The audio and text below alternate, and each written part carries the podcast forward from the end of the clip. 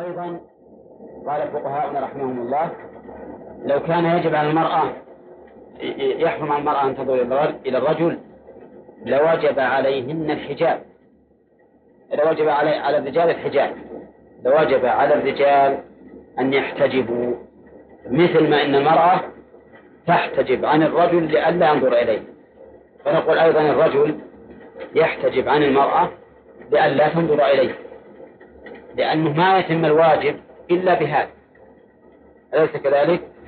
لأنه لا ترى الرجل مكشوف، المرأة لا بد تشوف، ضروري تشوف، ما يمكن يعني تعدم رؤيتها له إلا إذا احتجب مثل ما أنه هي تحتجب. ولا قائل من أهل العلم أنه يجب على الرجل أن يحتجب عن المرأة، ولهذا الصحيح في هذه المسألة مذهب الإمام أحمد أنه يجوز للمرأة أن تنظر إلى الرجل، ولكن كل هذا المسائل هذه وغيره كل ما قلنا يجوز بشرط إيش؟ بشرط أمن الفتنة. أما إذا كان هناك فتنة فإنه لا يجوز أن تنظر ولا إلى صورة الرجل، حتى صورة الرجل تكون في بطاقة أو تكون مثلا تظهر في التلفزيون لا يجوز أن تنظر إليه إذا كان يخشى من الفتنة، وكذلك بالنسبة للرجل أيضا. وهذه مسألة لعلنا نبحثها بحثا مستقلا، وهي هل يجوز للرجل أن ينظر إلى صورة المرأة الأجنبية منه أو لا يجوز؟ مش رأيكم بكم؟ أي نعم زين، يعني متى جاز النظر إلى وجهها بغير صورة جاز النظر إلى صورة كذا، هذا يعني ها؟ يعني أنتم متى جاز النظر إلى المرأة لكونه محرما أو خاطبا جاز النظر إلى صورته، ها؟ لا دعنا من مسألة التصوير، هذا شيء ثاني. ومتى منع النظر؟ طيب هذا رأي، ورأيكم أنتم؟ ها؟ ليس الصورة الرجل رأي العيال رأي الصورة أو إن كان يعني متوسع فيها، يعني تقول أنت إن وجود النظر إلى صورة المرأة مطلقا لا، لأنها لا تساوي النظر إلى المرأة، يعني لا تساوي. طيب هذا رأيه. نعم منع النظر، يعني أن تقول هذه الصورة ليست هي المرأة، وأنه إنما ورد عن المرأة فقط. نعم إنما ورد عن المرأة فقط. نعم لو حصل فتنة مثل ما يفعل بعض الناس والعياذ بالله. أنا أذكر مرة أذكر لكم فيه مجلة تسمى النهضة، كويتية لكنها نهضة إلى الشر. هذه المجلة وضعت مسابقة لملكة الجمال، صورت حسب كلامه حسب ما تصورت أجمل من جاءه من النساء. طبعا مثل هذا في ظني أن كثيرا من الناس الذين ليس عندهم خوف من الله يقتنون هذه الصور، يقتني صور الجمال يتمتع بها بالنظر أو لأي غرض آخر، فهذا لا شك في تحريمه. فنقول إذن النظر إلى الصورة لا يساوي النظر إلى الحقيقة، وليس هو الذي ورد به النهي، ولكن متى تضمن ذلك فتنة بكونه يتعلق بها أو يقتنيها فإن ذلك يكون حراما، وإلا فلا يظهر التحريم. طيب بالنسبة للنظر إليها في التلفزيون، ها؟ يا فرعكم من أبواب مصر. ها؟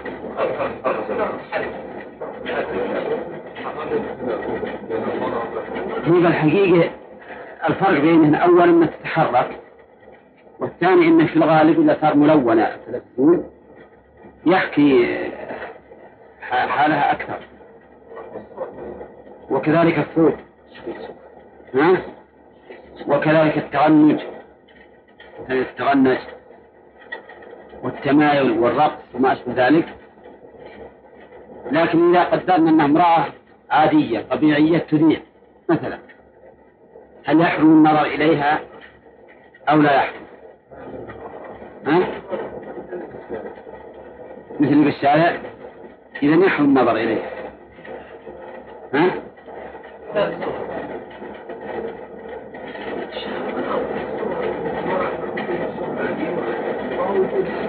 والله أنا عندي إن النفس ما تتعلق بها ولو رأتها في التلفزيون مثل ما تعلق بها لو رأتها حقيقة. أنا عندي فرق بين إن ينظر امرأة في التلفزيون أو ينظر امرأة يعني صورة حقيقة. أنا في ظني إن بينهم فرق، أن بينهما فرقا. وهي في الحقيقة بعض الناس يقول إن الصورة في التلفزيون أشد من الصورة في البطاقة، لأنها تحكي الحركة والصوت فيكون الفتنة بها أعظم. ولكن عندي أيضا إن هذه تمتاز على الصورة في البطاقة، مثل ما قال تمتاز بأنها تتحرك ولها صوت، وهذا أدعى للفتنة. لكنها تختلف عنها لأنها لا تثبت، والصورة اللي في البطاقة تثبت، والإنسان يمكن يخلي عنده صورة بالبطاقة كل ما اشتهى أن يتمتع بالنظر إليها ذهب إليها ونظر، لكن هذه ما يتمكن لأنها يعني قد فاتت وأغلق التلفزيون وراحت عنه.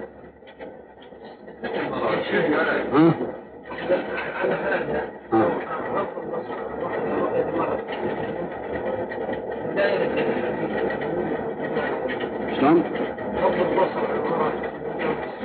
إيه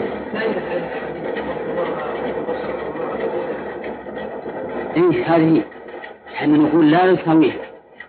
أنا في ظني لماذا؟ لأنه ما نسوي. لا ما يمكن يتعلق الإنسان قلبه بهذه الصورة مثل ما يتعلق بالواقع.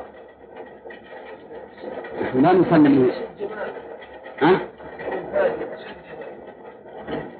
لا ها؟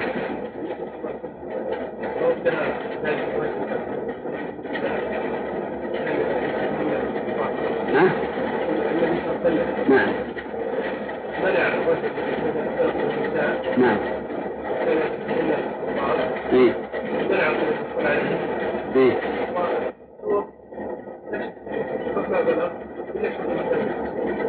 معلوم. الوصف مهما بلغ لا يمكن أن يكون الصور مثل الصورة، ما في شك. لا الصورة أشد الحكاية للحقيقة، لكن إن كلامنا إذا لم يكن هناك فتنة ولا ضرر. وصف نساء المسلمين للكفار هذا ضرر عظيم، هذا ضرر. ولذلك نحن نقول ما عندنا شك أن الصورة إذا بغت تبتذل وتخلى صورة بنت فلان مثلا بعيد الفساق، هذه من المحرم اللي لا شك فيه. ولهذا نرى أنه من أعظم الخطر ما يفعل الآن بالأعراس تصوير النساء، حتى لو يصور النساء، يعني هذه الصور تبقى في أيدي النساء. ومن يأمن النساء أنه تعطي فلان ولا فلان ولا ولده ولا أخوه ولا زوجة. نعم، لكنكم ربما تحتجون علي بالحديث الذي أوردته، وهو نهي النبي صلى الله عليه وسلم المرأة أن تنعت المرأة لزوجها كأنما يشاهدها. نعم، فإذا كان رسمها أن تنعت المرأة للرجل فهذا مثل الصورة يمكن أشد. نعم، الصورة أشد.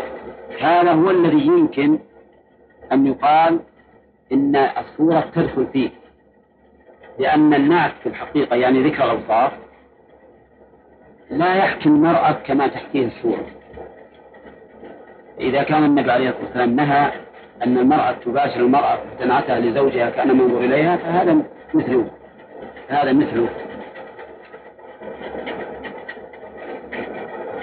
ولكن ما الظاهر اللي أنا لأن الحقيقة حكاية الصفة بالنسبة للإغراء أشد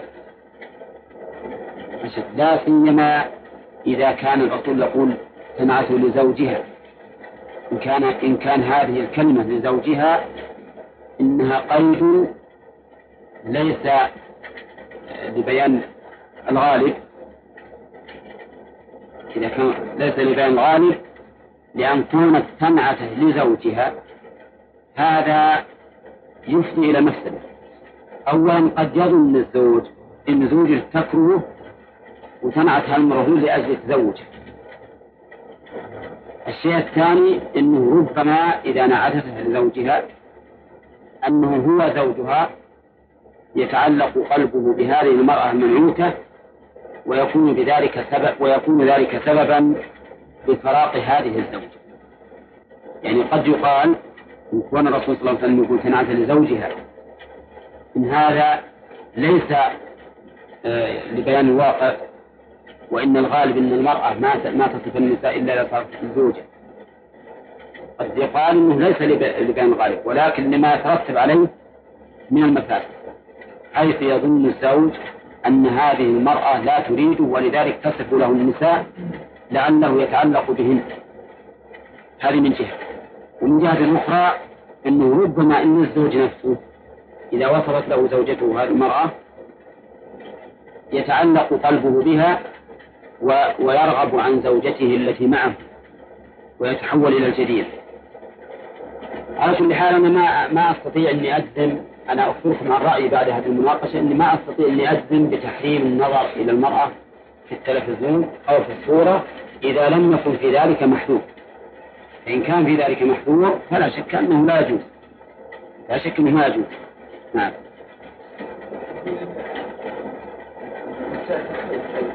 نعم.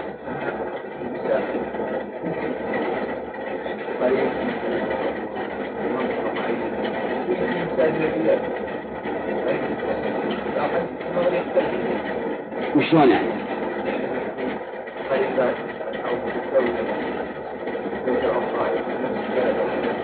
ممكن هذا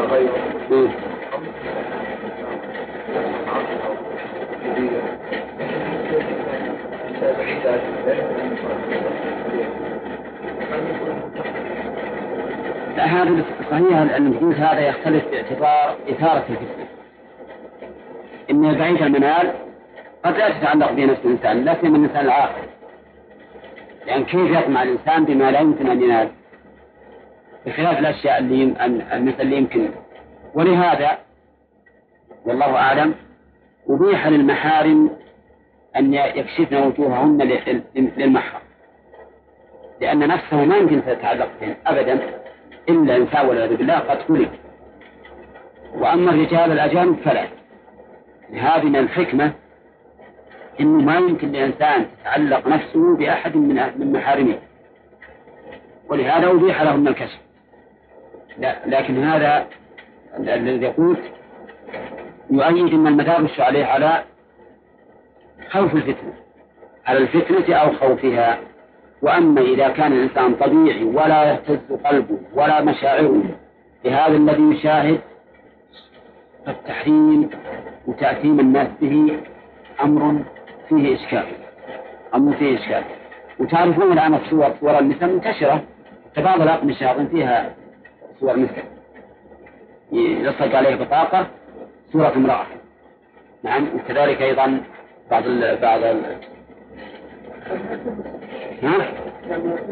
الصعوبة أيضا هذه مشكلة. يعني تأثيم الناس بشيء ما يتحققه الإنسان أمر صعب. أولا إنه ما يجوز الإنسان يأثم الناس إلا بشيء يعرفه عاد يغلب على ظنه أو يقطع به، فأما شيء يشك فيه فلا ينبغي أن يأثم الناس به.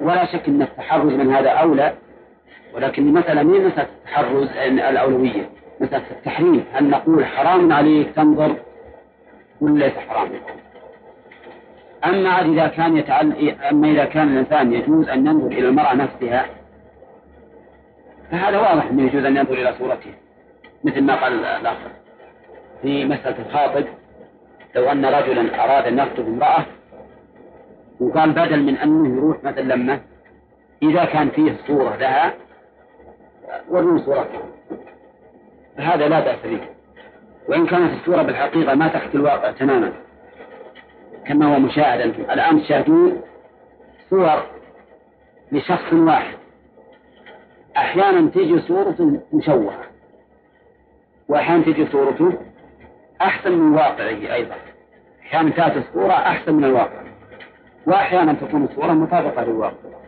حقيقة أن الصور هذه ما بتحكي الواقع تماما. نعم نعم شلون؟ خوف الفتنة بس أبدا. نعم لا مو إذا ما خشيت، لا، إنما هذا هو المناط، يعني هذا هو السبب سدا لهذه الذريعة.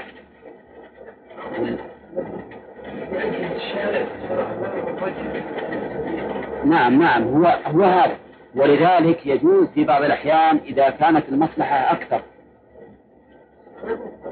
لا مضطرد كل شيء، هذا مضطرد كل شيء حرم تحريم الوسائل فإنه تبيحه المصلحة، ما هو بالضرورة، لأن المحرم لذاته ما تبيحه إلا الضرورة، والمحرم تحريم الوسائل تبيحه المصلحة.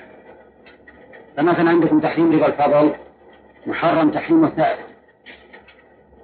وتبيحه الحاجة أو المصلحة. الحاجة كمسألة العرائس، هذه المسألة مسألة النظر محرم تحريم الوسائل كما قاله أهل العلم، محرم تحريم الوسائل، ولذلك تبيحه المصلحة والحاجة، مثل نظر نظر الطبيب للمريضة، ونظر الخاطب للمخطوبة، ونظر الشاهد المشهود عليها، ونظر المعامل. حتى المعامل يجوز أن ينظر إلى ممن تعامله، مثل امرأة جرت العادة تبيع وتشتري مع رأى الدكان، يجوز أن يكون اكشفي وجهك، يعني يمكن يجي غيرك اللي لا شكيت بس أشوف وجهك مرة ثانية، يجوز هذا. نص العلم على جواز هذه المسألة، لأن هذا ليس من باب تحريم الذات، محرم تحريم الوسائل. ويدلك على أن هذا محرم تحريم الوسائل بالنسبة للمحارم. لماذا جاز أن المرأة تكشف لمحرمها؟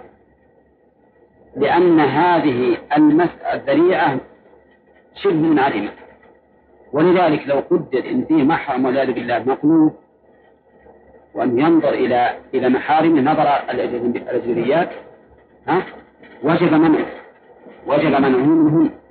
ولا تستغربوا أن ينظر أحد من الرجال إلى محارمه نظرة الأجنبيات، لا تستغربوا ذلك.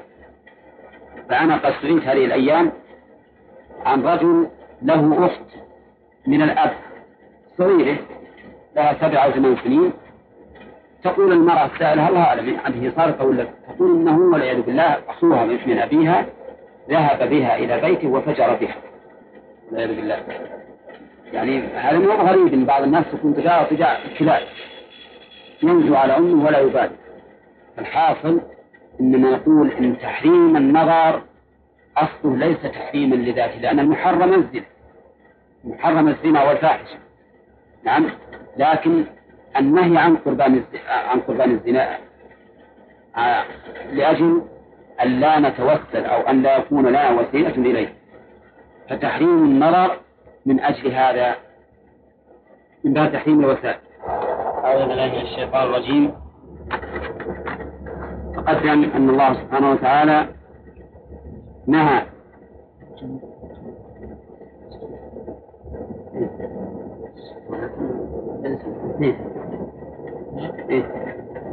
تقدم أن الله سبحانه وتعالى أمر النساء أن لا يبدين زينتهن، واستثنى استثناءين.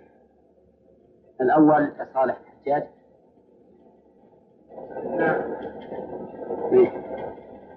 استثناء من الزينة. استثناء من تبدله الزينة. تمام. طيب الاستثناء الأول ما يزيل الاستثناء أولا الله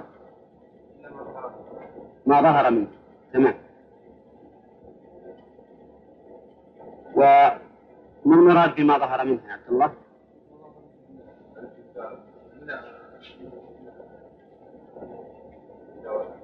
إيه وشكله. طيب وعلى رأي المؤلف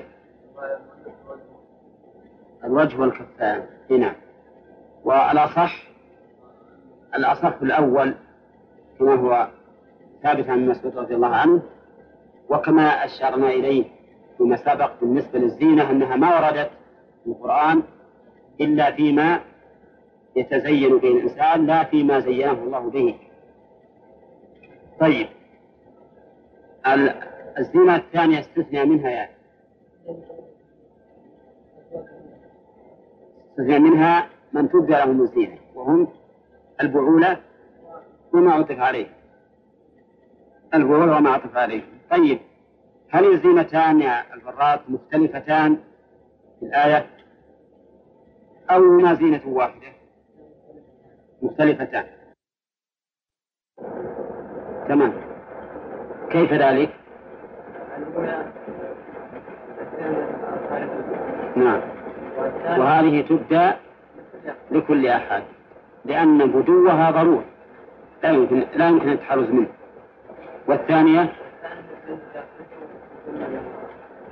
الخفية التي لا تبدى إلا لهؤلاء. طيب اللي مضى منها كم يعادل إلا لبعولتهن؟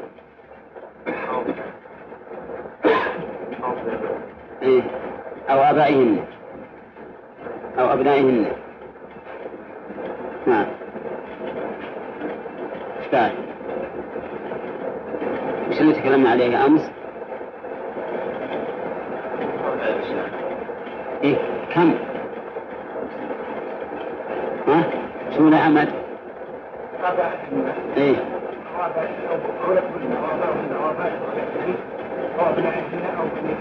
أو أبناء بعولتهن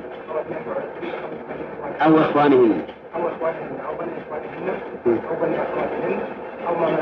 أو نسائهن أو بس 10 اللي تكلمنا عليه 10. طيب يقول الله عز وجل أو ما ملك أو التابعين غير البتة قبله تفسير وخرج بنسائهن الكافرات فلا يجوز للمسلمات الكشف لهن وشمل ما ملكت أيمانهن العبيد. قوله خرج وشمل خرج بنسائهن الكافرات بناء على أن الإضافة نوعية لا جنسية، وأن المراد بنسائهن أي المسلمات. وأما على القول الثاني أن المراد بالنساء أنه من باب إضافة الجنس إلى جنسه، يعني الذين من جنسكم وهم النساء فلا تخرج الكافرات بل يشمل الكافرات والمسلمات. وقد ذكروا أن الصحابة رضي الله عنهم لما فتحوا الأمصار كان فيها قوابل من الكافرات قوابل ولد من النساء فأقرهم الصحابة على ذلك، وهذا مما يدل على أن المراد بنسائهم النساء دون المسلمات ليس بقيد المسلمات. مع إن خيف منها ضرر هذا شيء ثاني وخوف الضرر حتى في المسلمات.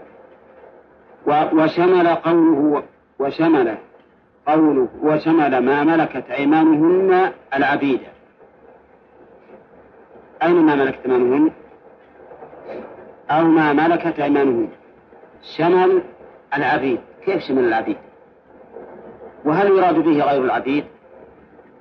الجواب نعم، يراد به على القول بأن نساءهم المسلمات مثل ما ملكت أيمانهن ولو من الكافرات فيجوز إبداء الزينة لهن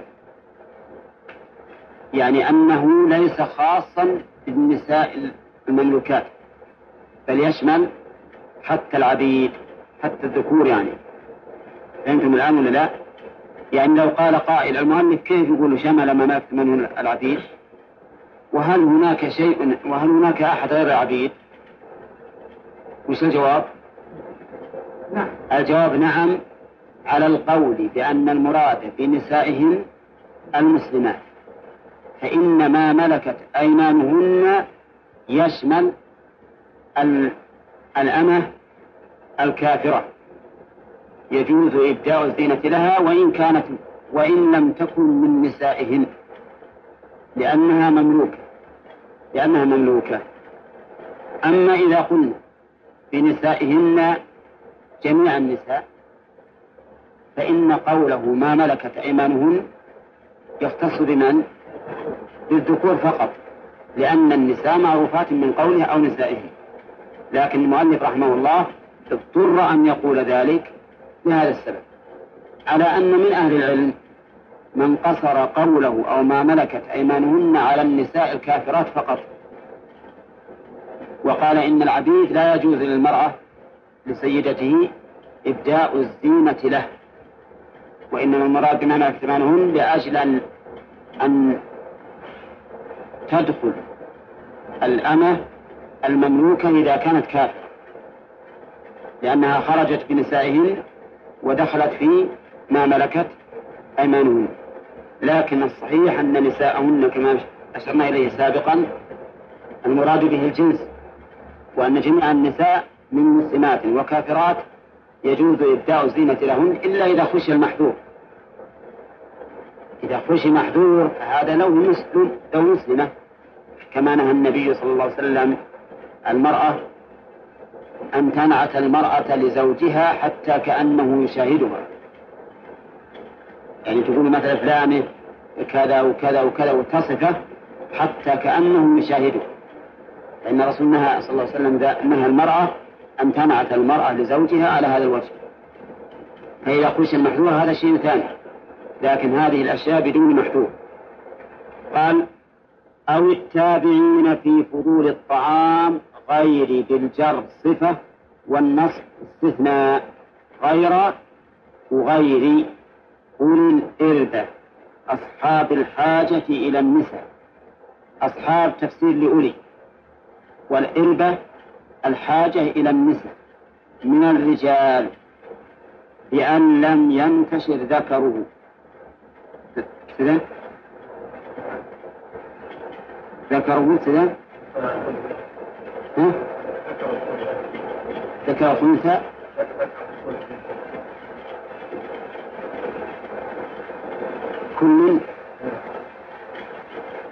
طيب. أو التابعين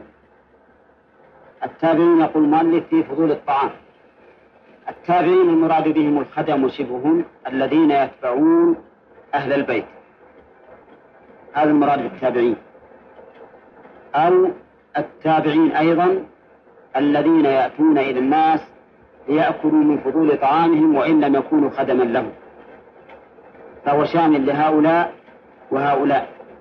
فالتابع هو الذي يتبع أهل البيت إما لكونه خادما عندهم وإما لكونه يتلقى فضول الطعام منه. لكن التابعين يجوز إبداء الزينة لهم شرط أن لا يكون لهم إربة، لا يكون لهم إربة يعني حاجة في النساء. وقول المؤلف بأن لم ينتشر ذكر كل، مو هذا العلامة، ليس العلامة أن لا ينتشر ذكره، بل العلامة أن لا يعرف منه ميل إلى النساء، لأن من الناس من يميل إلى النساء وإن كان ذكره لا ينتشر، مو لازم. فالعلامة أن لا يوجد منه ميل إلى النساء إطلاقا، لا عند قيام ذكره ولا عند عدم قيامه، الكلام على أنه لا يشتهي النساء ولا يميل إليهم. هذا كالمرأة لمشقة التحرز منه أباح الله سبحانه وتعالى في النساء أن يبدين زينتهن له، فصار التابع وش معناه؟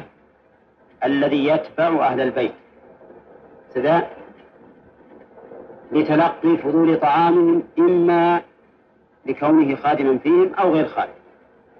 لكن اشترط الله سبحانه وتعالى في التابع إيش؟ ألا يكون له إربة في النساء. مش معنى إربة؟ يعني حاجة. وهل العلامة ما ذكره المؤلف؟ لا، ليس ما ذكره المؤلف العلامة، بل العلامة أن يعلم أنه لا يميل إلى النساء ولا يرغب بهم، والغالب أنه ما يكون ذكره، لكنه ليس بلازم. قد يكون الإنسان ممن يميل إلى النساء ويحبهم ويعلقهم، لكن لا يقوم ذكره، لذلك الصحيح في هذه المسألة أننا نعلم عدم حاجته وميله بعدم ميله إلى النساء. نعم. ولهذا كان في بيوت آل النبي صلى الله عليه وسلم رجل مخنث، يعني من غير أولي الإربة، ما كان يعلمون به، حتى أنه في يوم من الأيام قال لرجل من محارم إحدى زوجات النبي عليه الصلاة والسلام: إذا فتحتم الطائف فعليكم ابنة غيلان ألا انتقل، فإنها تقبل ب4 وتدبر ب8. هم بالأول يحسبونه شيء، لكن هذا الذي يصف المرأة هذا الوصف وش يدل عليه؟ يدل على أنه يميل إلى النساء، فمنعه النبي صلى الله عليه وسلم من الدخول على أهل بيته، لأنه تبين أنه يميل إلى النساء. فإذا وجد أن هذا التابع يصف النساء ويذكر جمالهم وما أشبه ذلك، علم أنه صاحب حاجة. وأما مسألة قيام الذكر وهذا ما لديه، هو العلامة. عندكم ذكر كل؟ طيب شوفوا حاشة وسهولة كل هذه ما عندك حاشة رجالين.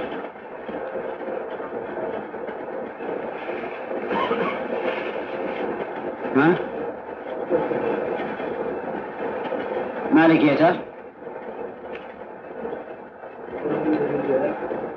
ايه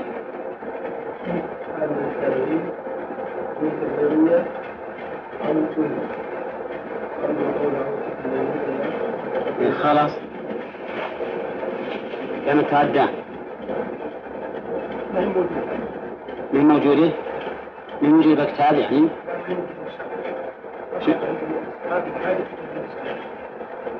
من الرجال. ها؟ طيب من الرجال وش بعده؟ من الرجال أو إيه عجيب، لأن لم ينتشر ذكر كل. لو قال ذكره كان ما في إشكال، لكن ذكر كل يقترن فيه عدد. لا هي كل عندكم موجودة في كل نسخ. وعندك بشار ده موجودة وش يقول؟ ها؟ ما ذكر بأن مثل ذكر كل. لا خلنا الحاشة إلا نفس الأصل.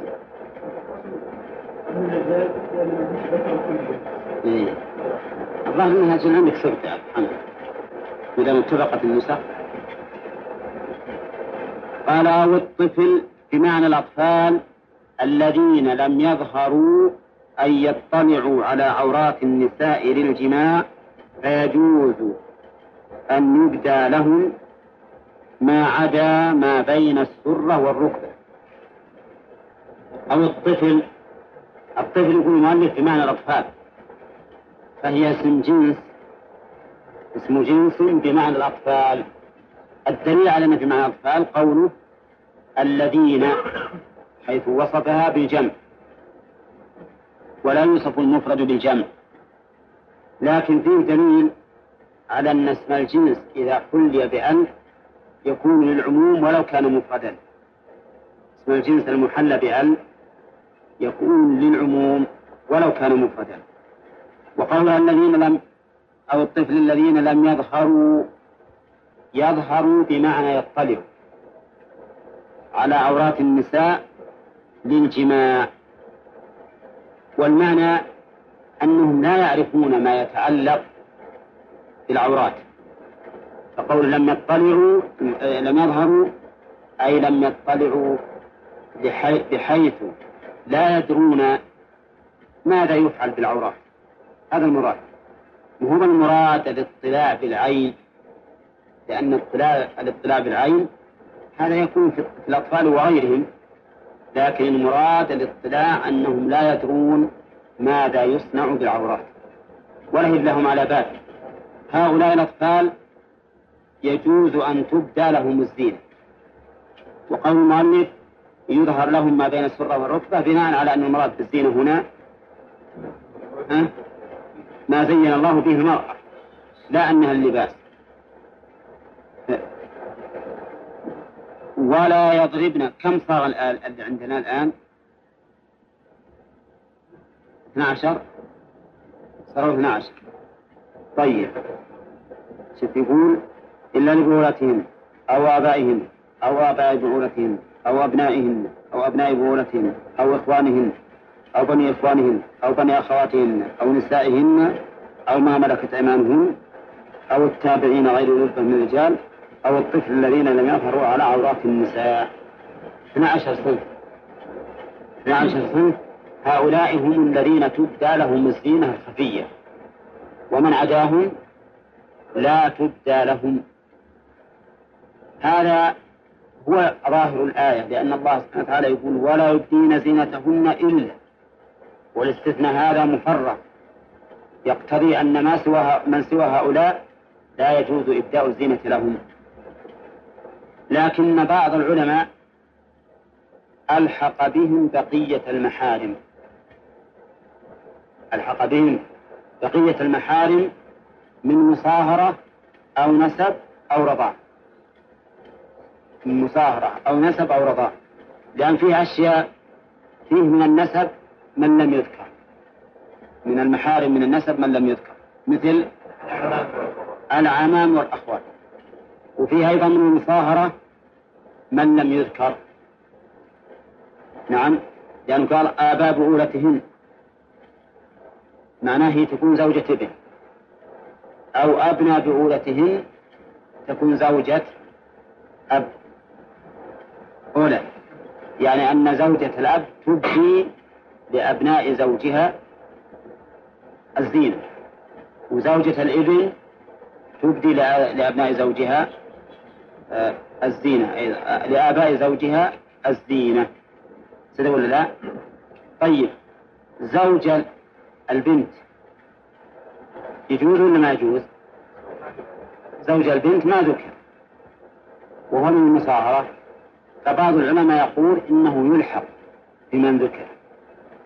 وعندنا أيضا الرضاع كله جميع أقسامه ما ذكر، الرضاع كله بجميع أقسامه ما ذكر، ألحقه بعض العلماء مدعين أن ذكر البعض يدل على البقية، وأن العرب في كلامهم أحيانا يقتصرون على ذكر البعض تنبيها على البقية.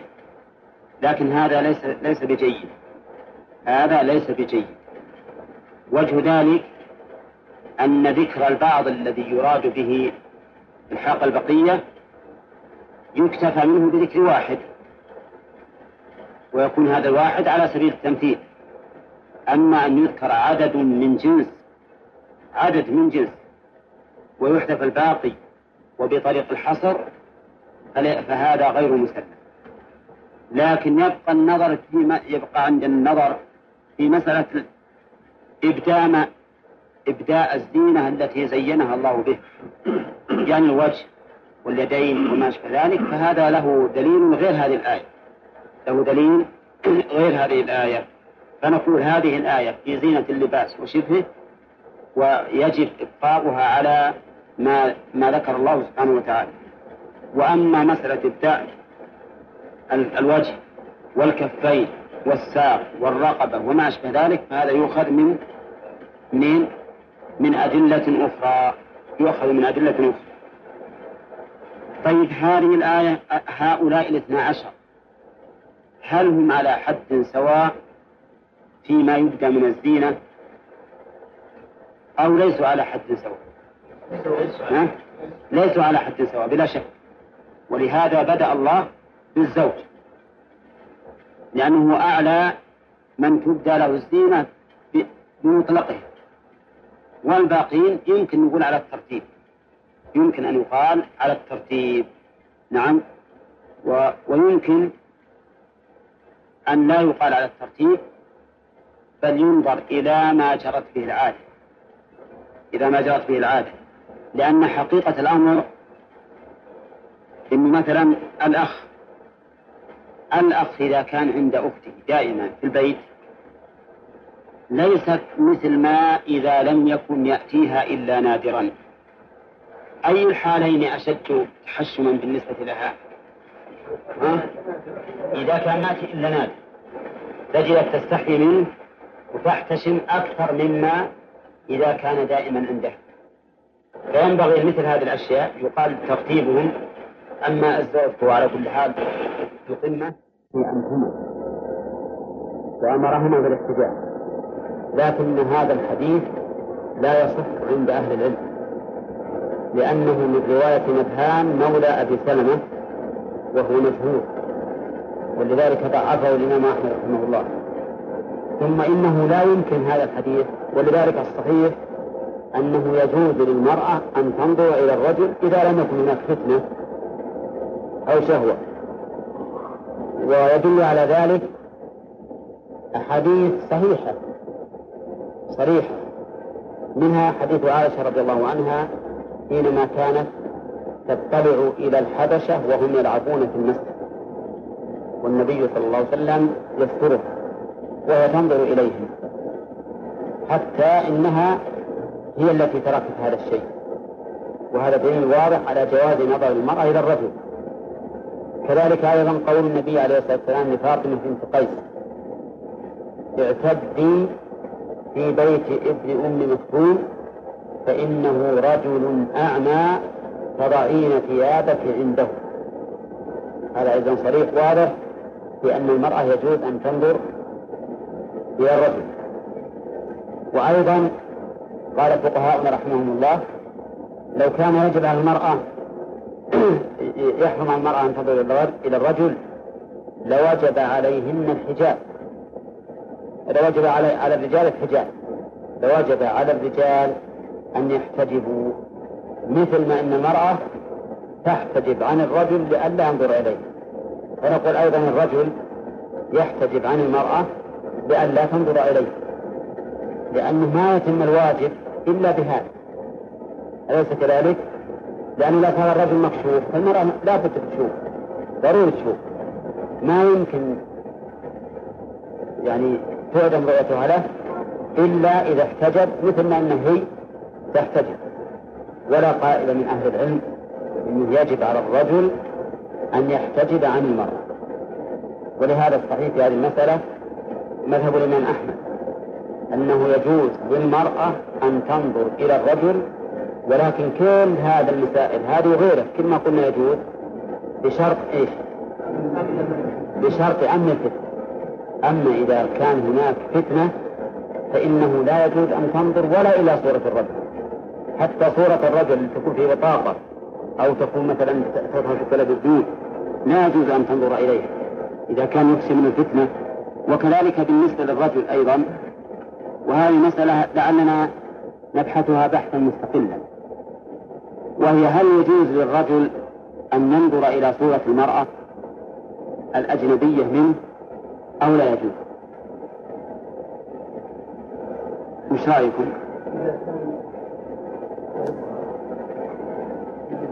أي نعم، زين. يعني متى جاز النظر إلى وجهها بغير صورة جاز النظر كذا.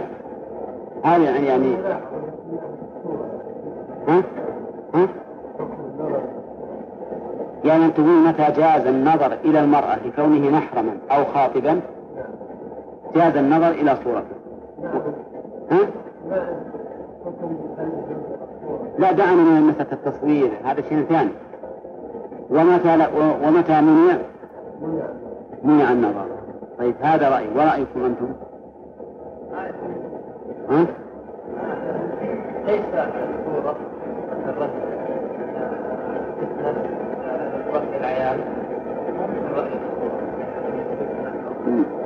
أو إنسان يعني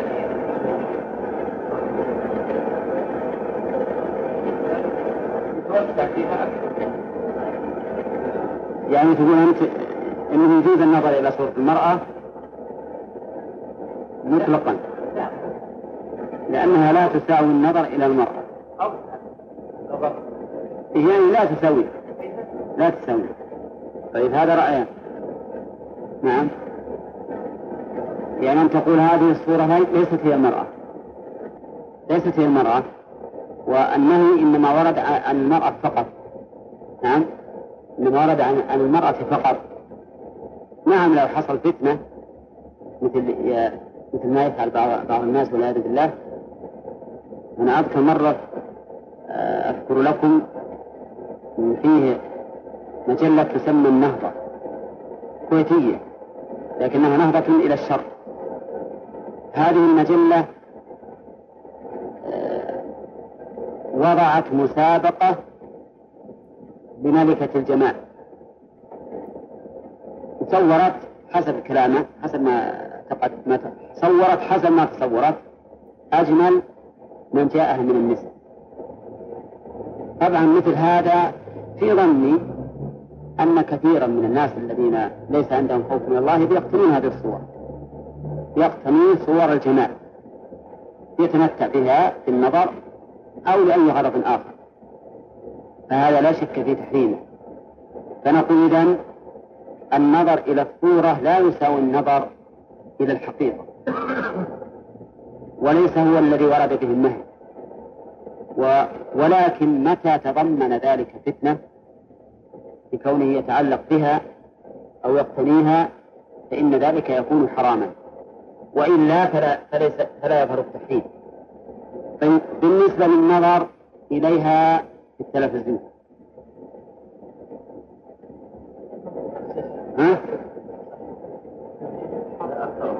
يا سرعكم من أبواس نفسك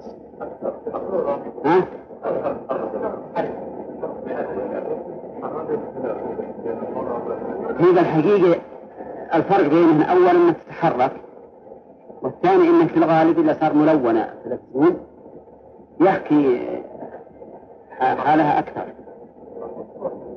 وكذلك الصوت وكذلك التغنج والتمايل والرقص وما أشبه ذلك. لكن إذا قدرنا أنها امرأة عادية طبيعية تبيع مثلا هل يحرم النظر إليها أو لا يحرم؟ مثل بالشارع إذا يحرم النظر إليها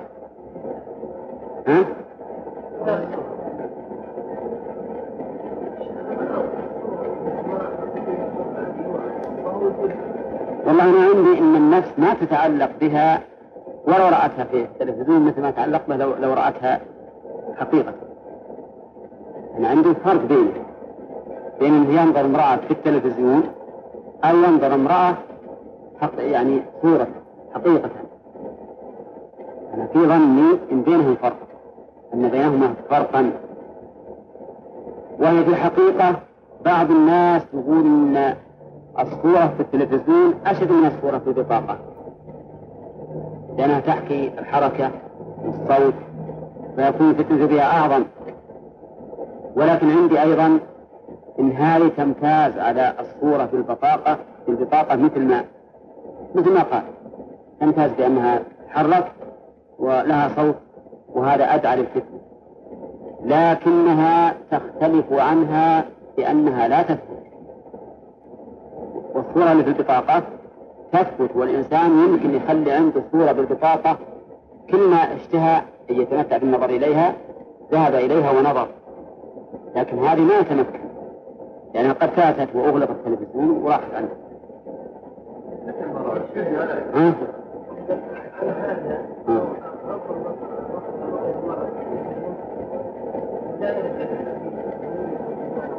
شلون؟ إيه هذه إحنا نقول لا يسويه. لا أنا في ظني لماذا؟ لأنه ما يسوي. لا ما يمكن يتعلق الإنسان قلبه بهذه الصورة مثل ما يتعلق بالواقع. نحن لا نسلم. ها؟ لا.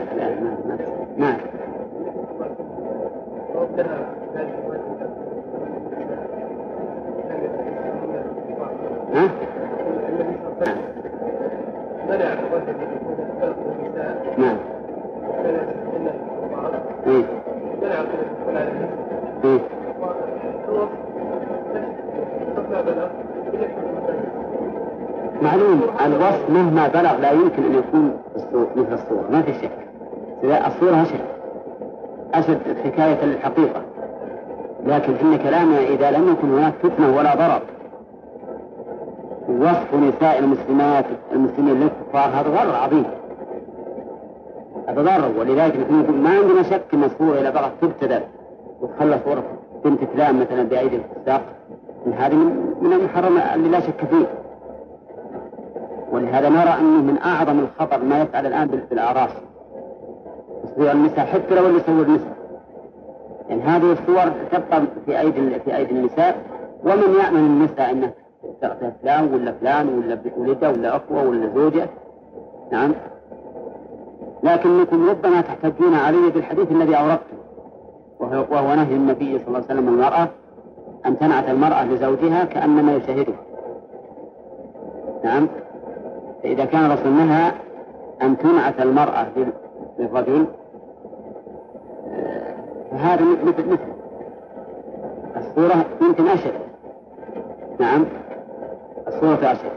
هذا هو الذي يمكن أن يقال إن الصورة تدخل فيه، لأن النعت في الحقيقة يعني ذكر الأوصاف لا يحكي المرأة كما تحكيه الصورة.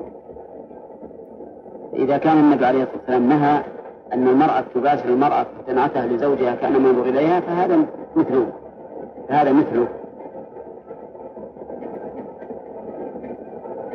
ولكن ما الظاهر اللي أنا، لأن الحقيقة حكاية الصفة بالنسبة للإغراء أشد، لا سيما إذا كان الرسول يقول تنعته لزوجها.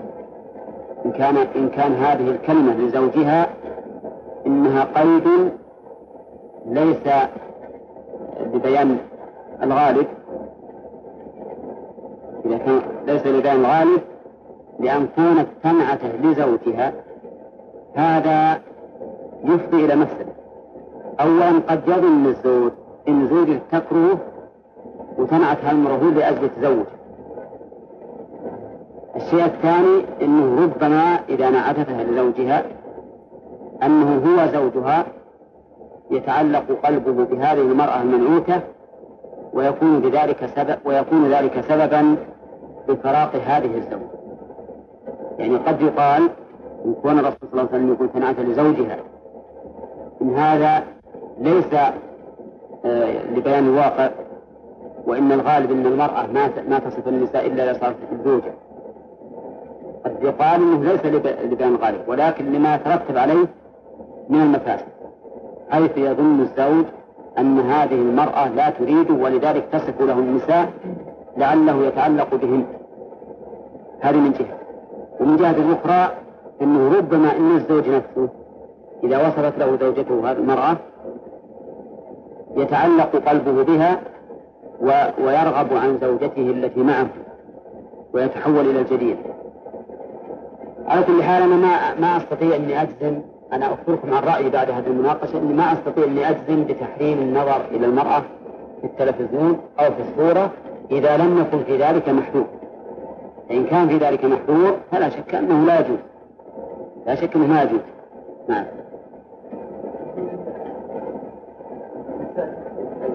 نعم.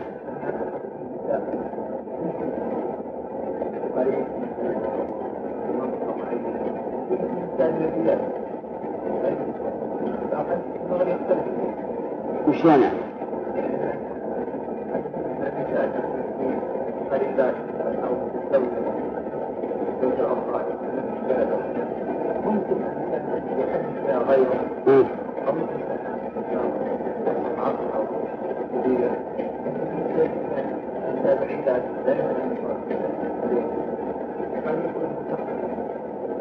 هذا صحيح الحديث هذا يختلف باعتبار إثارة الفتنة، إن بعيد المنال قد لا تتعلق بنفس الإنسان، لا سيما الإنسان العاقل، لأن كيف يطمع الإنسان بما لا يمكن أن ينال، بخلاف الأشياء اللي يمكن.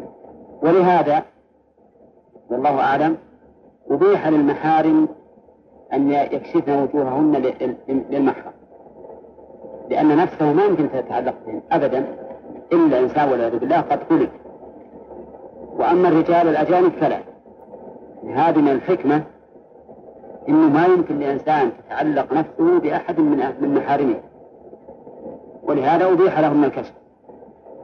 لكن هذا الذي يقول يؤيد أن المدارس عليه على خوف الفتنة، على الفتنة أو خوفها. وأما إذا كان الإنسان طبيعي ولا يهتز قلبه ولا مشاعره بهذا الذي يشاهد، فالتحريم وتأثيم الناس به أمر فيه إشكال.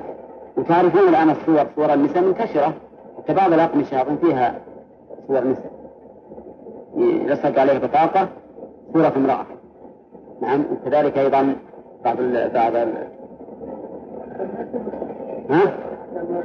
وبالصحف أيضا. هذه مشكلة، يعني تأثيم الناس بشيء ما يتحققه الإنسان أمر صعب.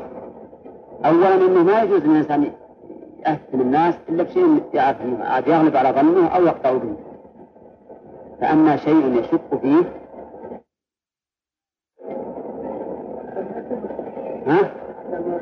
وبالصحف أيضا. هذه مشكلة، يعني تأثيم الناس بشيء ما يتحققه الإنسان أمر صعب.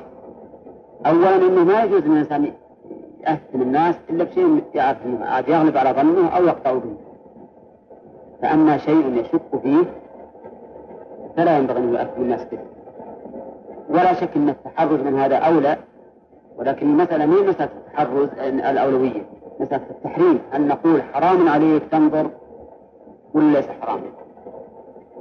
أما إذا كان الإنسان يجوز أن ينظر إلى المرأة نفسها، فهذا واضح أنه يجوز أن ينظر إلى صورتها، مثل ما قال له في مسألة الخاطب.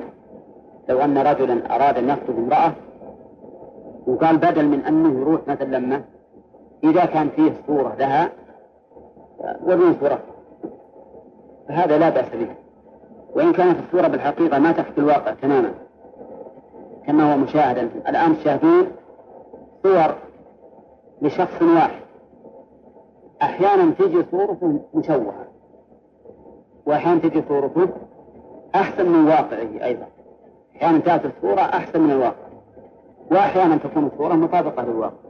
الحقيقة أن الصور هذه ما تحكي الواقع تماما. نعم. نعم. شلون؟ خوف الفتنة بس أبدا. نعم. لا مو إذا ما خشيت، لا، إنما هذا هو المناط، يعني هذا هو السبب سببا لهذه الذريعة.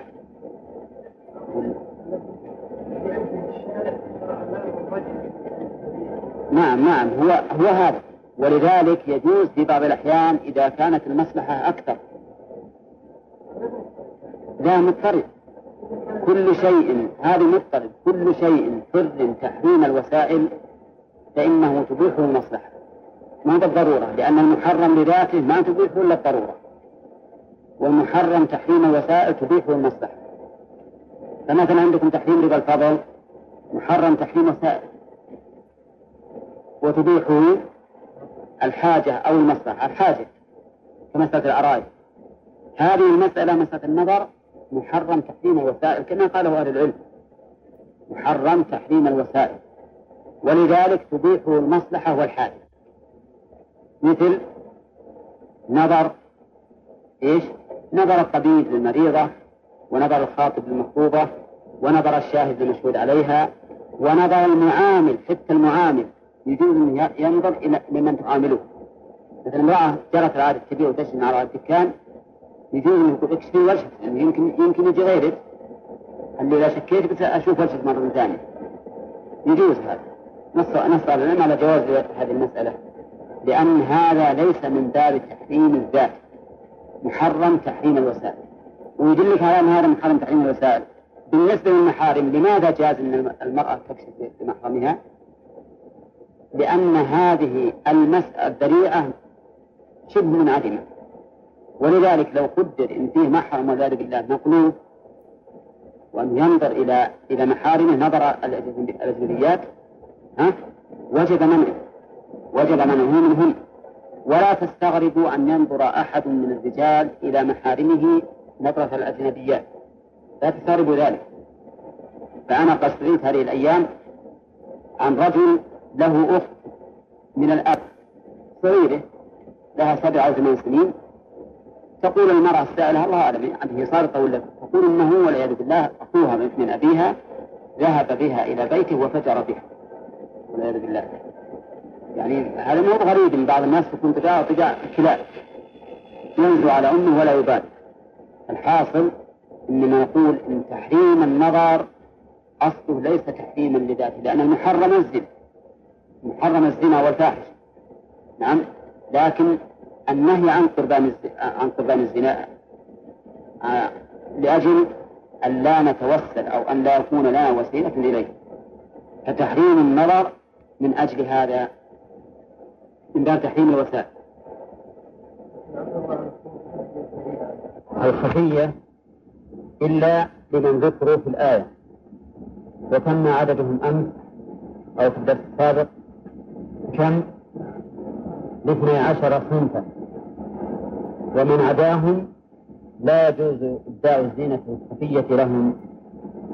قال بعد ذلك سبحانه وتعالى: ولا يضربن بأرجلهم ليعلم ما يخفين من زينتهم. ولا يضربن، الضمير يعود على من؟ على المؤمنات، يعود على المؤمنات. بأرجلهم، ضرب برجله معروف، يعني حركها على الأرض بقوة. ليعلم ما يخفين من زينتهن من خلخال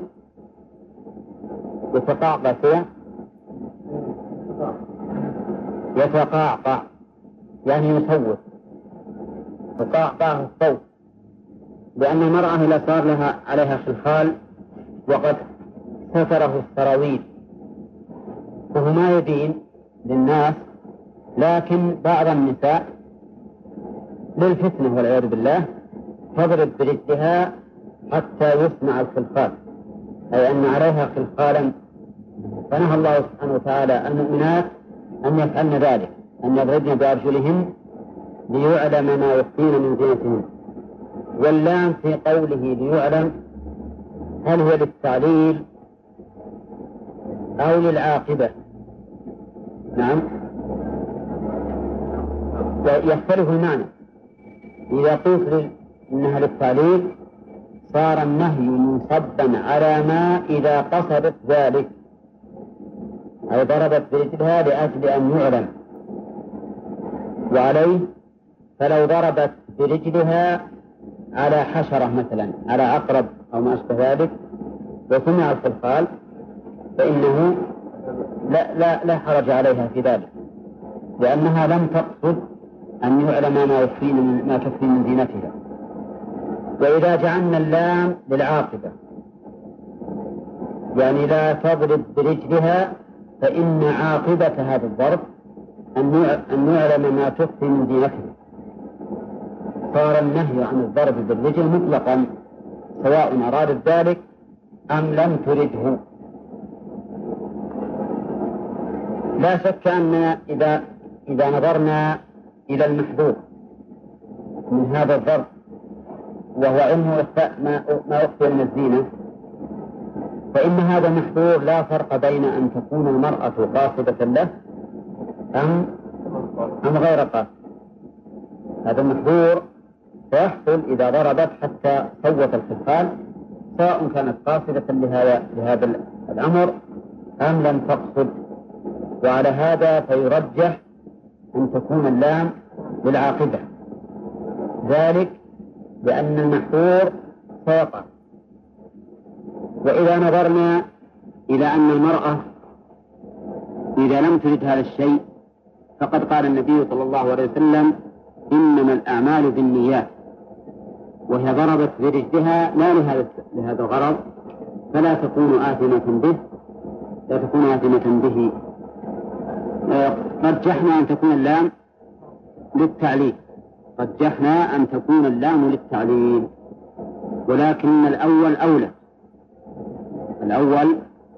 أولى أن يقال إنه ما يجوز الضرب بالرجل ولو لغير هذا القصد، وذلك لأنه ينتج أن يعلم ما تخفي من زينتها. واللام للتعليل وردت كثيرا في القرآن كقوله تعالى ولا تمسكوهن ضرارا لتعتدوا، وقوله تعالى فالتقطه آل فرعون ليكون لهم عدوا وحزنا. ثم التقطوا لذلك ليكون قرة عين لهم، لكن العاقبة صارت هكذا. فعلى كل حال الذي يظهر أن نجعل أن ترجيح كون اللام العاقبة أولى، وذلك لأن المفسدة والفتنة حاصلة سواء أرادت أم لم ترد. طيب إذا كان لا يجوز لها، يعني نفس الآية، إذا كان لا يجوز لها أن تضرب بالرجل خوفا من ظهور صوت الخلخال، فما بالك بمن تظهر الخلخال نفسه وتظهر الأسورة في اليدين وتظهر القلادة على العنق؟ يقول هذا مثله ولا أولى؟ أشد، أشد وأولى بالنهي والتحريم، ولذلك عمل الناس الآن لا شك أنه محرم، وأننا في الحقيقة نحن وهم معرضون لذلك. كيف مثل نرى هذه النساء تنتهك ما نهى الله عنه سبحانه وتعالى علنا ولا نجد أحد ينهاها ويقول هذا حرام؟ نعم، هي في ظني أنها تتقصد إظهار اليد ليرى ما عليها من الحلي، ولذلك تجدها أحيانا ما تظهر إلا اليد اللي فيها الحلي، وهذا أيضا من العمل المشين الذي عمله كونها تملأ إحدى اليدين بالحلي وتجعل اليد الأخرى فاضية. هذا أيضا من الخطأ، لأن الظاهر أنه من جنس الذي يمشي بنعل واحدة، وقد نهى النبي صلى الله عليه وسلم أن يمشي الرجل بنعل واحدة، وما في ذلك من عدم العدل بين الرجلين، والعدل مأمور به. كون مثلا تبي تملأ يد من الحلي ويد فاضية، هذا في النفس منه شيء، فنقول الأولى أن تلبس الحلي على حد سواء في اليدين، اللهم إلا إذا كانت إحدى اليدين فيها ساعة وأرادت أن تنقص من الأسورة بقدر ما تأخذه الساعة من المساحة، هذا ربما يقال إنه عدل ولا فيه شيء، لكن كونك تملأ هذه اليد من الحلي والثاني بيضاء أو ما فيها إلا ساعة ما فيها سير أيضا فالنفس من هذا الشيء. على كل حال نحن إذا كان الله سبحانه وتعالى نهى أن تضرب المرأة برجلها خوفا من أن يعلم ما تخفي من الخلخال بظهور صوته، ما ذكرناه مما عليه النساء اليوم أشد وأعظم، ولهذا لا يجوز للنساء أن تفعل ذلك، حتى عند القائلين بأن الوجه والكف ليس بعورة يرون أن الذراع عورة، وأنه لا يجوز للمرأة أن تبدي ذراعها المحلى بالأسورة، لكن مشكل الأمر. نعم، ولا يضربن بأرجلهن ليعلموا ما يخفين من زينتهن، وتوبوا إلى الله جميعا أيها المؤمنون مما وقع لكم من النظر الممنوع منه ومن غيره لعلكم تفلحون، تنجون في ذلك بقبول التوبة منه. نعم، توبوا إلى الله، هذا أمر من الله سبحانه وتعالى لعباده المؤمنين موجه لكل الناس. توبوا أيها المؤمنين، وإنما وجه الخطاب للجميع، لأن هذه المنكرات إذا أظهرت عم بلاؤها الجميع، فلهذا وجه الله الخطاب للجميع، توبوا إلى الله جميعا. ثم تأمل تأكيد هذا الأمر بقوله جميعا، وقوله أيها الندى، وقوله المؤمنين، كل هذه مغريات توجب إغراء الإنسان، أو هي لإغراء الإنسان على التوبة، أن تكون التوبة جماعية، ما يكفي أن يتوب واحد والباقي يعلن فسقه ومخالفته. ثانيا، أيها المؤمنون، النداء والشكل عليه سبق لنا أين أهميته، ولهذا وجه الخطاب بالنداء لبيان اعتناء به. نعم، وأيضا وصف المؤمنين دليل على أن الإيمان يقضي بتوبة المؤمن، وإنه ما يهمل ولا يغفل عن الذنوب.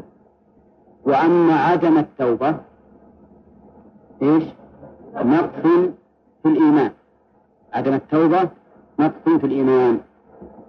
ما هي التوبة؟ التوبة هي الرجوع، التوبة هي الرجوع. لا يا أحمد عندك هذا وقت، التوبة هي الرجوع على يسارك يا أبو عايد. التوبة هي الرجوع، الرجوع منين؟ من المعصية إلى الطاعة، من المعصية الله إلى طاعته، وهي نوعان: توبة مطلقة يستحق التائب بها أن يوصف بأنه من التوابين الذين يحبهم الله، وهي التوبة من جميع المعاصي، توبة من جميع المعاصي بحيث يقلع الإنسان عن كل معصية يعملها، قولية كانت أو فعلية أو عملية أو فعلية أو عقيدة. هذه وشأن فيها التوبة المطلقة التي يستحق فاعلها الثناء، وأن يكون من التوابين الذين يحبهم الله عز وجل. والثاني توبة مقيدة من ذنب معين، فهذه لصاحبها من الثناء ما يستحقه. والصحيح أن التوبة هذه توبة مقبولة، توبة مقبولة. نعم، فإذا تاب الإنسان من ذنب وهو مصر على غيره فتوبته منه على القول الراجح صحيحة ومقبولة، لأن الإيمان يتبعض والأعمال تتبعض، والله سبحانه وتعالى حكم عدل لا لا لا لا يظلم ولا يغفر. فهذا الرجل الذي تاب من ذنب وهو مصر على غيره الصحيح أنه تقبل توبته، وأنه لا مانع من ذلك، لكن لا يستحق ما سبق من كونه تائبا على وجه الإطلاق، ومن التوابين الذين يستحقون الثناء المطلق، فله من الثناء بحسب ما حصل له من التوبة. طيب، هذا الأمر توبوا إلى الله يتوجه إلى أي القسمين؟ المقيد ولا العام؟ العام المطلق، يعني توبة مطلقة عامة من جميع الذنوب لأجل أن يحصل الفلاح. نعم، ولعل مش المراد به لعلكم تفلحون للتعليل، أي أن التوبة سبب للفلاح، والفلاح في الحقيقة ليس كلمة هينة. الفلاح مثل الفوز، هو عبارة عن النجاة من المرهوب وحصول المطلوب، فمن زحزح عن النار وأدخل الجنة فقد فاز. زحزح عن النار هذا النجاة من المرهوب، وأدخل الجنة حصول المطلوب. والفلاح أيضا هنا لعلكم تفلحون، ما قيده الله في الدنيا ولا في الآخرة، دل ذلك على أن الفلاح بالتوبة يكون في الدنيا وفي الآخرة، وهو كذلك، فإن التائب يحصل له الفلاح في الدنيا وفي الآخرة. يستفاد من هذه الجملة وجوب التوبة لقوله توبوا إلى الله، ولا حاجة بنا إلى ذكر شروط التوبة لأنها سبقت عدة مرات، وأنها كم من شرط؟ 5 شروط. شروط التوبة 5، ففيه دليل على وجوب التوبة، ودليل أيضا على محبة الله له، لأنه أمر بها بهذه العناية جميعا أيها المؤمنون. وقد ثبت عن النبي صلى الله عليه وسلم أنه قال لله أشد فرحا بتوبة عبده من أحدكم براحلته، وذكر أن عليها طعامه وشرابه، وأنه أضلها في أرض ثلاث وطلبها فلم يجده، فنام في ظل شجرة ينتظر الموت، فبينما هو كذلك إذا بخطام ناقته متعلقا بالشجرة، فأخذ بخطامها وقال اللهم أنت عبدي وأنا ربك، أخطأ من شدة الفرح. هذا الفرح الحقيقة نحن الآن نقوله، لكن هل نحن نتصوره؟ ما نتصوره، يعني مهما بلغت مخيلتنا من القوة وإدراك الأمور الغائبة ما يمكن نتصور حقيقته. نعم، الآن نتخيل أنه فرح عظيم لأنه عبارة عن فرح بالحياة بعد الموت، لكن عندما يقع للإنسان هذا الشيء يجد أنه لا نظير له، ولا يمكن يوجد له نظير. فالله سبحانه وتعالى مع كمال غناه عنا وكمال حاجتنا وفقنا إليه يفرح بتوبة عبده المؤمن أشد من هذا الرجل براحلته، ولهذا أمر الله تعالى بالتوبة مع العناية بها بهذه الوجوه الثلاثة. وبدون التوبة محبة الله تعالى لها، كرم الله تعالى وفضله. مين يقبل كرم الفضل؟ من محبته للتوبة، يعني كونه يحب أن يتوب الناس حتى لا يعاقبهم ويشدر عليه على كرمه وفضله، وأن رحمته سبقت غضبه بخلاف من لا رحمة عنده. مثلا أفرض مدرس ولا ملك ولا أمر بشيء أو نهى عن شيء، قد يكون بعض الآمرين والناهين يحب من الناس المخالفة لأجل أن يعاقبهم فيظهر بذلك سيطرته عليه. فإذا يحب من المخالفين علشان يعرفون أنه مثلا له أمر وله نهي والسلطة والسيطرة، والله جل وعلا مع كمال هذا الأمر له كمال السلطان مع ذلك يحب من عباده أن يتوبوا حتى لا يعاقبهم. وبهذا نستدل على كمال رحمة الله سبحانه وتعالى بعباده وفضله وإحسانه. وفيه دليل على أن التوبة من مقتضيات الإيمان، من ناخذه من قوله أيها المؤمنون، فصحيح الإيمان لا بد أن يحمل صاحبه على التوبة، ولهذا قال النبي عليه الصلاة والسلام: لا يزني الزاني حين يزني وهو مؤمن. شوف متى ينتفع عنه الإيمان؟ حين يزني. ما يمكن إنسان مؤمن حقيقة إلا ويترك ما حرم الله عليه ويفعل ما أوجب الله عليه. واعلم أنه إذا وقعت منك معصية فإن ذلك ضروري من لازم نقص إيمانك. ما يمكن يقع منك معصية إلا ملازم نقص الإيمان. ولهذا كان مثل أهل السنة والجماعة رحمهم الله أن الإيمان يزيد بالطاعة وينقص بالمعصية. هذا مذهب أهل السنة والجماعة ونحن منهم إن شاء الله. فعلى كل حال أقول إن التوبة من مقتضيات الإيمان، وأن من فرط بها فهو دليل على نقص إيمانه. وإذا كان المفرط بالتوبة يستدل بعمله هذا على نقص الإيمان، فالفاعل للمعصية لإباش المعصية من باب أولى. ولهذا أشرنا إلى الحديث الذي قال فيه النبي صلى الله عليه وسلم: لا يزني الزاني حين يزني وهو مؤمن. طيب،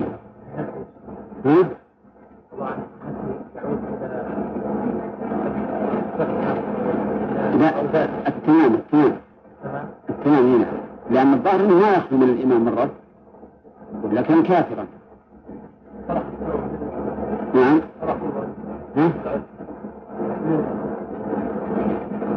من أين أخذت؟ ذكرناها. من أين أخذت يا جماعة؟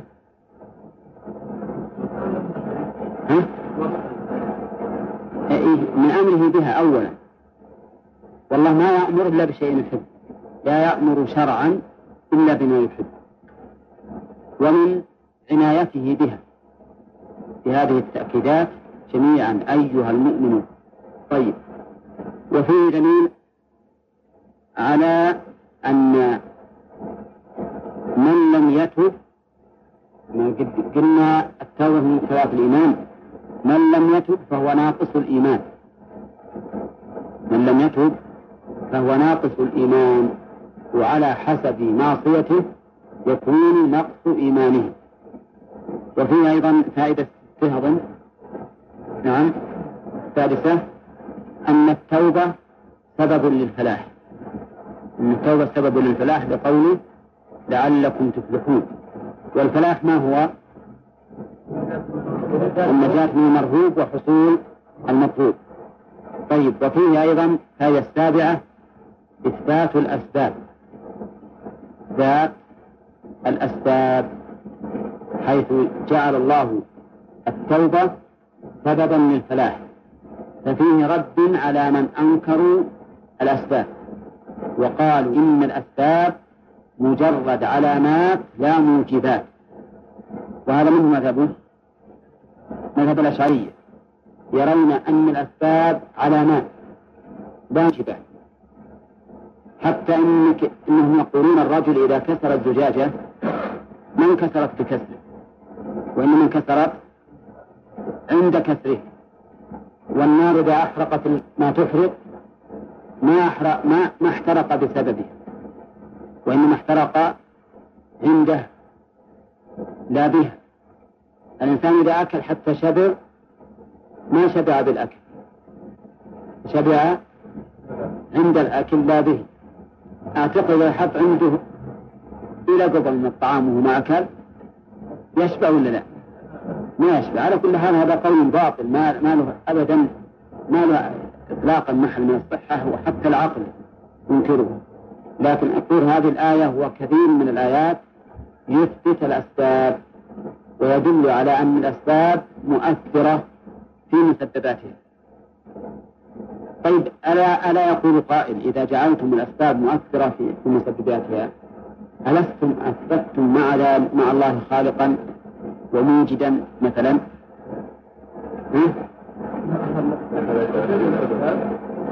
لا، ما أثبتنا موجد، لأننا لا نقول إن الأسباب تستقل بتأثيرها، بل الأسباب إنما كانت أسبابا بإرادة الله سبحانه وتعالى، بإرادة الله.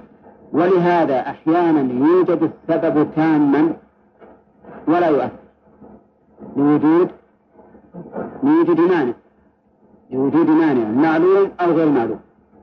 إنما هذا لا يمكن أن يقول قائل إنكم إذا أثبتم الأسباب أثبتم مع الله شريكا في الإيجاد والتكوين. يقول لا، الذي جعل هذا السبب سببا مقتضيا لمسببه هو الله عز وجل.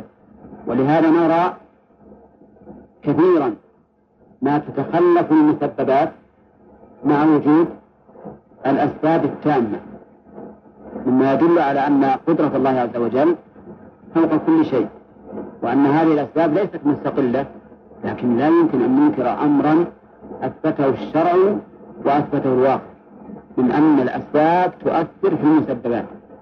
وتوبوا الله جميعا أيها المؤمنون على المسلمين. نعم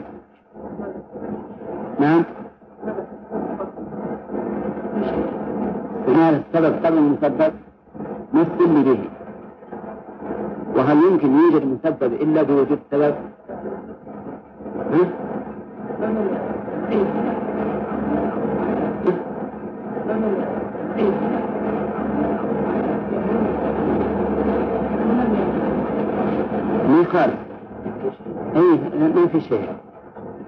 ما في شيء.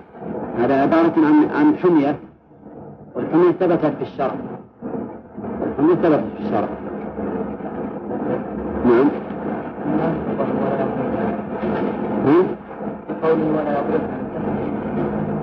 بقوله نعم إنه للتحريم، ولهذا قال توبوا إلى الله جميعا أيها المؤمنون.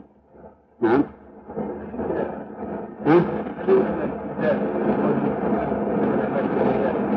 إذا جعلنا اللام للتعليل يمكن، لأنك إذا جعلتها للتعليل فهي معناها القصد، لا تفعل كذا لكذا.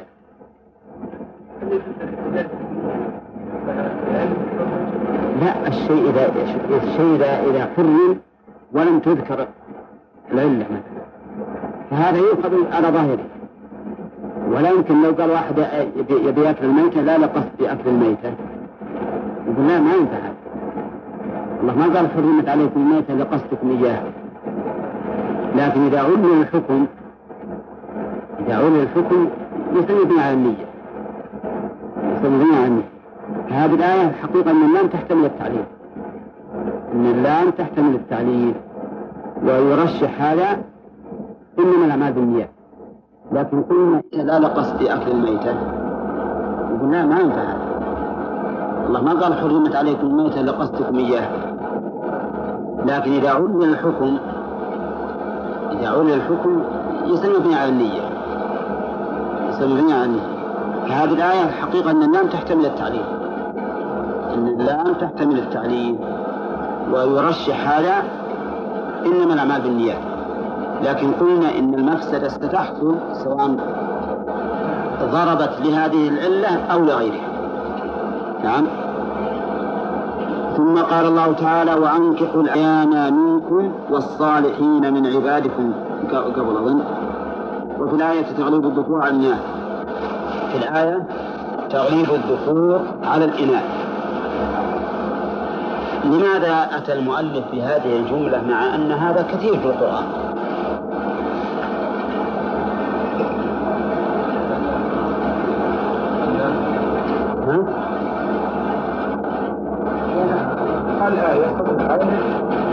لأن الآية هذه كلها موجهة خطاب للنساء، الخطاب موجه للنساء في هذه الآية. لو كان من الأصل موجه للذكور ما احتاج إلى هذه الجملة اللي ذكر المؤلف، لكن لما كان الخطاب في الآية الكريمة موجها إلى النساء، ثم قال توبوا إلى الله جميعا أيها المؤمنون، ما قال توبوا إلى الله جميعا أيها المؤمنات. يقول هذا لأجل التغليب، وفيه أيضا إشارة والله أعلم. توجيه الخطاب هنا للذكور كما أنه يشمل الناس بلا شك، فيه إشارة إلى رعاية الرجل للمرأة، وأنه لا بد من أن هو نفسه يتوب ويعدل أهله. وقد قال الله تعالى الرجال قوامون على النساء بما فضل الله بعضهم على بعض وبما أنفقوا من أموالهم. فنقول في هذا يعني توجيه الخطاب إلى الذكور مع أن الآية كلها خطاب للنساء، فيه إشارة إلى رعاية الرجل على المرأة، وأن ذلك لا يستقيم أو أن المرأة لا تستقيم إلا باستقامة الرجل، والواقع شاهد لذلك. الآن تفريط هؤلاء النساء عندنا وش أسبابه؟ هنا طبعا ميلات لهذا الشيء، السبب المباشر هنا